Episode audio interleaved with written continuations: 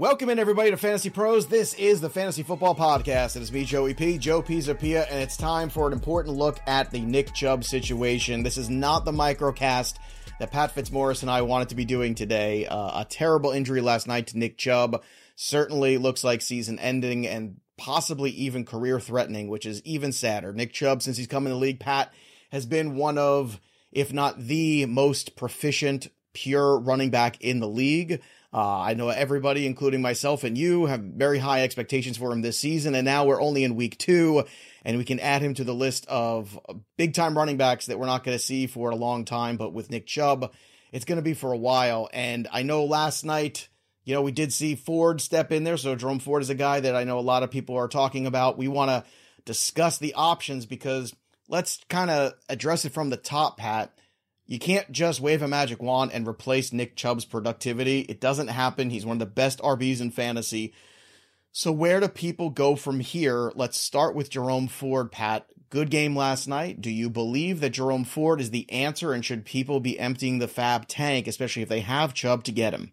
Well, Joe, as you mentioned, I mean, Nick Chubb has been one of the most reliable sources of fantasy points in our silly little game. I mean, just this uh, reliable weekly wellspring of points. So, yeah, it's going to be hard to um, adequately replace that. And I think we're just talking about, you know, how what percent of Nick Chubb's production we might be able to get from Jerome Ford. And, um, you know, even taking the realistic view that maybe at best we're talking like 75% at best, um, I still think that makes Ford the priority waiver addition uh, this week. Mm-hmm. And I I think his true value is maybe like 25% of your budget, but um, in most leagues, I think it's going to require probably closer to 40% of your budget just to get him because someone is going to be desperate out there. Someone is the um, the Nick Chubb investor who didn't handcuff, or uh, someone else who's hurting at, at running back, the Saquon Barkley investor who's looking at week three, not having him, or uh, you know someone who went zero RB. So there's going to be a lot of competition on the waiver wire, and I do think Ford's a worthy target. We saw him rack up 20 fan, uh, 20 PPR points after Nick Chubb went down in that game.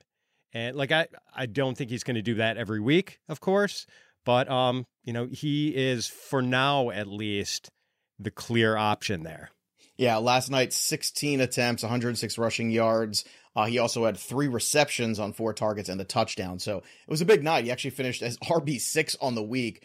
I had people already asking me, "Hey, I've got 80 bucks left. I'm going to spend all 80. Is that cool?" And you know, I, it's hard to say no if you're the Chubb manager. It, it's a tough situation to be in. Pierre Strong also in this backfield. I, before we, you know, kind of move past this Brown situation in the in the very short term, because now we're all trying to just manage ahead of the week. It also begs the question. I know a lot of people, and I saw it on on Twitter or X. I saw it on a bunch of different you know platforms. People talking about well, Kareem Hunt. If Kareem Hunt was the answer for the Browns, Kareem Hunt would have been with the Browns. They were trying to get rid of Kareem Hunt last year. I think this is a fool's gold situation for people throwing money on Kareem Hunt. I know people brought up Leonard Fournette. I mean, there's a reason why the NFL leaves some of these older running backs alone. Do you see the Browns making any move like that, or you think no, this is Jerome Ford's backfield with a little bit of Pierre Strong, and maybe they'll elevate somebody else? We had a report maybe a month ago, Joe, that the Browns thought um, the people in the Browns front office thought that maybe Kareem Hunt had lost a step and didn't have the same burst he used to. Now I don't know. Uh, I can't remember the source of that report, and I, I don't know the veracity of it. But um, yeah, I mean, like obviously they have been very passive about re-signing uh, Kareem Hunt all off season. So it, it seems as has every other team in the league for the record. And I think that's the thing you should look at too. It's not like Kareem Hunt didn't have visits or talk to other teams. Ezekiel Elliott found a home. Look, he's looked pretty terrible so far this year. So, I mean, if, if, if that's the standard here in which we're looking around, if the, if the Browns didn't want him and nobody else wanted him, why does all of a sudden somebody want him now? Right. Hunt went to Minnesota. Nothing materialized there. I don't know if he just feels he was being lowballed with offers or if there was uh, legitimately no interest from teams. I, I do think he signs somewhere eventually, Joe, but I mean, it might, it, it's a little pie in the sky to think he is going to come in in week three or later and immediately provide a lot of value, like immediately have a big workload. They're going to have to ramp him up. And, and let's say, hypothetically, it was the Browns who brought him back.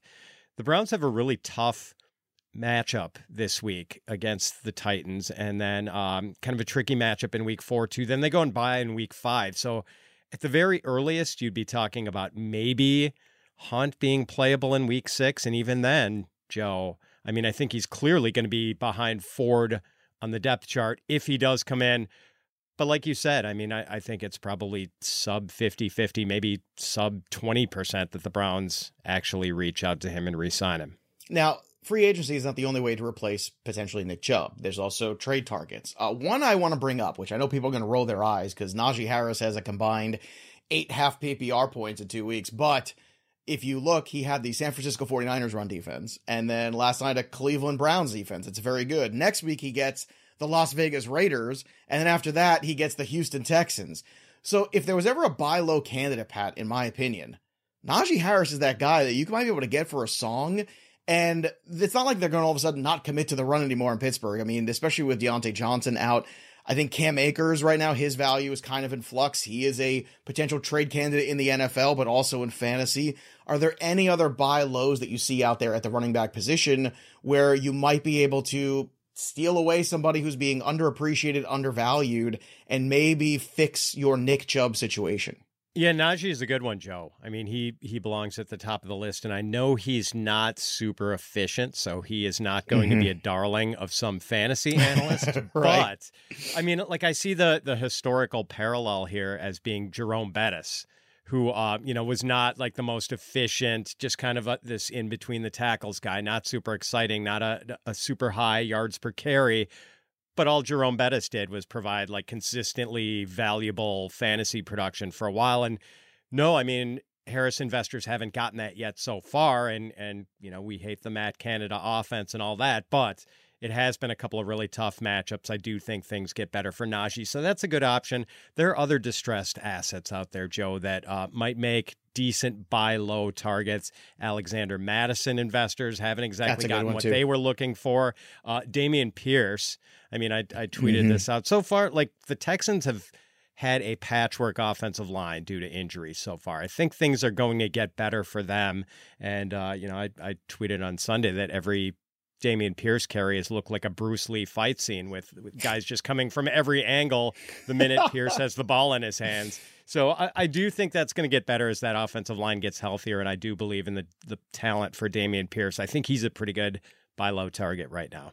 What about Breece Hall coming off a really bad game against Dallas and you get New England this week, so things don't necessarily look like they might get better for that Jets offense. After that, Kansas City, Denver, Philadelphia, they have got some tough defenses. You know, Breece Hall coming off a less than thrilling performance, you know, four attempts for nine yards and uh, demanding the football more uh, after that incredible splash game in week one where he had a couple big runs. Is Hall another guy that you might be able to pry away when people look at the schedule and maybe some casual fantasy owners panic based on what they saw in week two with Zach Wilson running the offense? Because I would take advantage of that panic.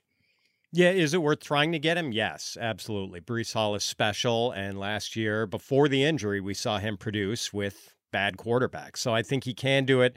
Um, but I don't know how easy it's going to be to get him from the Breece Hall investors because they sort of, I think a lot of them bought in knowing it was going to be sort of a slow ramp up in September. So I don't think they were expecting a windfall of points. Now, maybe they were disappointed in week two after getting the big splash in week one, but, um, you know, I, I don't think you're going to see a lot of disgruntled Breece Hall stakeholders right now looking to get rid of him. And as we spoke about yesterday on the Waiver Wire podcast, we talked about Roschon Johnson. We talked about uh, Chuba Hubbard. We talked about Zach Moss. So there's other guys out there that aren't Jerome Ford this week too to plug those holes. If you had to have one the rest of the season of the guys that are, you know, 50% ish or below rostered, is Roschon the most, uh, I would say, sought after target to replace your Nick Chubb situation? Yeah, I think he is because he's going to have weekly playability. He will have a role in that. And then it's possible um, because he does have such a broad skill set, he can catch. He's a really willing and able blocker. So maybe at some point they really start to turn the dials on this backfield toward Roschon and uh, dial down the usage for Khalil Her- Herbert. Um, you know, but like other options, Chuba Hubbard is widely available, mm-hmm. and uh, you know I think he's got some standalone value. Plus, he's a, a, lottery ticket if anything happens to Miles Sanders. But I do think it's probably Roschon as the number two target, and uh, maybe we should spend another second on Pierre Strong, Joe. Like, okay. uh, I mean, I do think Ford is clearly ahead. Like they've set the depth chart, and um, it was less than a month ago that the Browns did trade for Pierre Strong. They sent um, a backup offensive tackle. I think it was uh, Tyrone Wheatley Jr. to the Patriots for Strong. But it's worth noting that Strong and Ford were in the same draft class, and Strong was actually drafted earlier. He was. Strong is fast. He's got good hands. A lot of people thought he was going to take that James White role from the Patriots backfield, but it just never materialized. And Rhamondre Stevenson is just the guy who could do it all. So I think it wasn't so much an indictment on Strong so much as, hey, we're going to go with Rhamondre. So why are we keeping this guy on the roster? Yeah. And I mean, Strong, uh, only 10 carries as a rookie, but 10 pretty good carries, produced 100 yards and a touchdown. So uh, the only thing is, like, played at South Dakota State so right, he played yeah. his college career against lesser competition, whereas Ford really only one year big time college production, but it was quite a year at Cincinnati, like uh, 1,300 rushing yards, 19 touchdowns. Like Ford has enough size. Like he's not big, but he's big enough. He's not mm-hmm. a sub 200 pound guy. So you're not really worried about him holding up. And he is fast. And we saw that on that long run. I know he got tripped up and, uh, you know, went down like at the one foot line, but he has got good speed. All right. Uh, remember, everybody, make sure that using my playbook, the waiver assistant, make sure you're listening to the podcast and utilizing the tools of Fantasy Pros in order to find these guys in your league that are available. Yeah, it's been a tough week. Ekeler was out this week. Chubb now out for the season. Barkley's going to miss a few weeks. Uh, it, has been a rough go here in the beginning. Jamaal Williams got hurt last night. David Montgomery, Aaron Jones. Boy, oh boy, wide receiver builds are looking pretty good right now. Those early running backs definitely taking its toll. Last question, Pat. You are the host of the Dynasty podcast, along with Scott Bogman here in the offseason of Fantasy Pros. What's the long term outlook now? This is the second of this nature of injury on the same knee for Nick Chubb. Is this, again, career threatening in the sense that your expectations should be very low on what you get out of him anywhere else the rest of his career if he does make it back? Yeah, it's uh, it's definitely career threatening, Joe. And I, I, suppose we should wait for the medical evaluation uh, later in the week when the injury docs hear what the real docs have to say and start weighing in. And um, yeah, I like I I don't think people should expect to have Nick Chubb going forward. It's really it's really disappointing the way he came back from that major knee injury and had been so productive, and and now he's got another. It's just not looking good long term. Well, I, again, very sad circumstances. We're big fans of Nick Chubb, and look, we're big fans of football. We want the best football players playing at all times, but this was an important conversation we had to have today. Again, utilize the tools over at my playbook, utilize all the waiver wire insights. I know Pat's been updating everything on the waiver wire column, so make sure you check that out at fantasypros.com. Again, download my playbook for free, fantasypros.com slash my playbook. That's what you got to use, and we'll be live at 3 p.m on the YouTube channel. Subscribe there. We'll be taking your questions on Tuesday, 3 p.m. live, and on Thursday, 3 p.m. Eastern live. So check us out there as well. That'll do it for us, but the story of the game goes on. For Pat, I'm Joey P. We'll see you next time, kids. Thank you for listening to the Fantasy Pros Football Podcast. Follow us on Twitter and Instagram at Fantasy Pros and subscribe to our YouTube channel at youtube.com slash fantasypros.